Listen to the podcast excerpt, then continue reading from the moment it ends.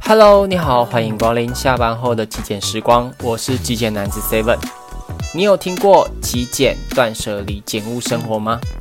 在这资源富足的年代，我们对于物品从需要变成想要。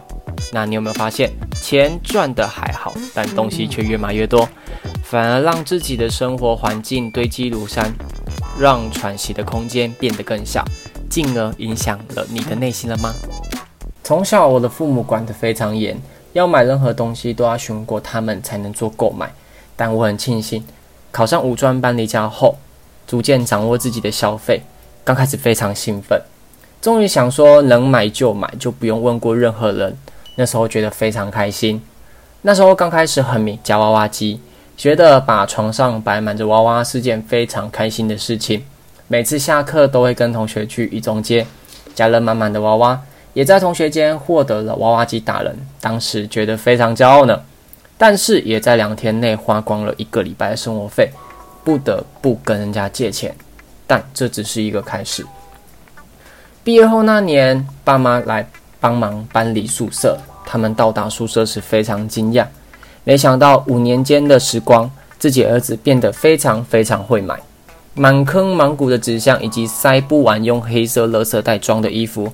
让大家满头大汗，大包小包的搬上搬下，搬的大家情绪都变得非常差。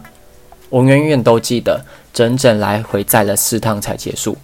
出社会后，职位跟收入开始成正比的向上，但屋内的物品呢，也是成正比的越买越多。我开始感受到这样的生活方式越来越的压迫，工作啊忙得焦头烂额了，然后我的休假总是倒头大睡。屋内杂乱不堪，那时候觉得生活品质真的是非常差到不行。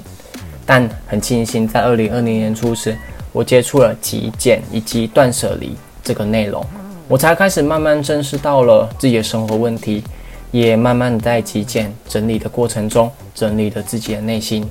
原本呢，从忙碌烦躁变得平静自然，让平时杂乱不堪的卧室整理成每天起床都会开心的样子呢。这样的能量，我希望透过自己的经验分享给你们大家。愿大家都能为自己的理想生活迈进，舍弃不适合的，留下符合自我的东西，极简化你的生活，你会有更多的时间精力，你热爱的事物，陪伴你的家人与朋友，或是啊，更专注在你的事业中，前往你所向往的。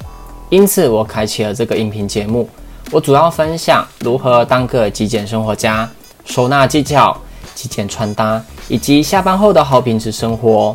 之后啊，可能也会邀请来宾分享自己的生活经验。喜欢我的话，可以追踪我的 Instagram，搜寻 Easy Life Man，E A S Y L I F E 点 N A N，或者直接中文搜寻极简生活男子，我可以让你知道更多的极简生活资讯。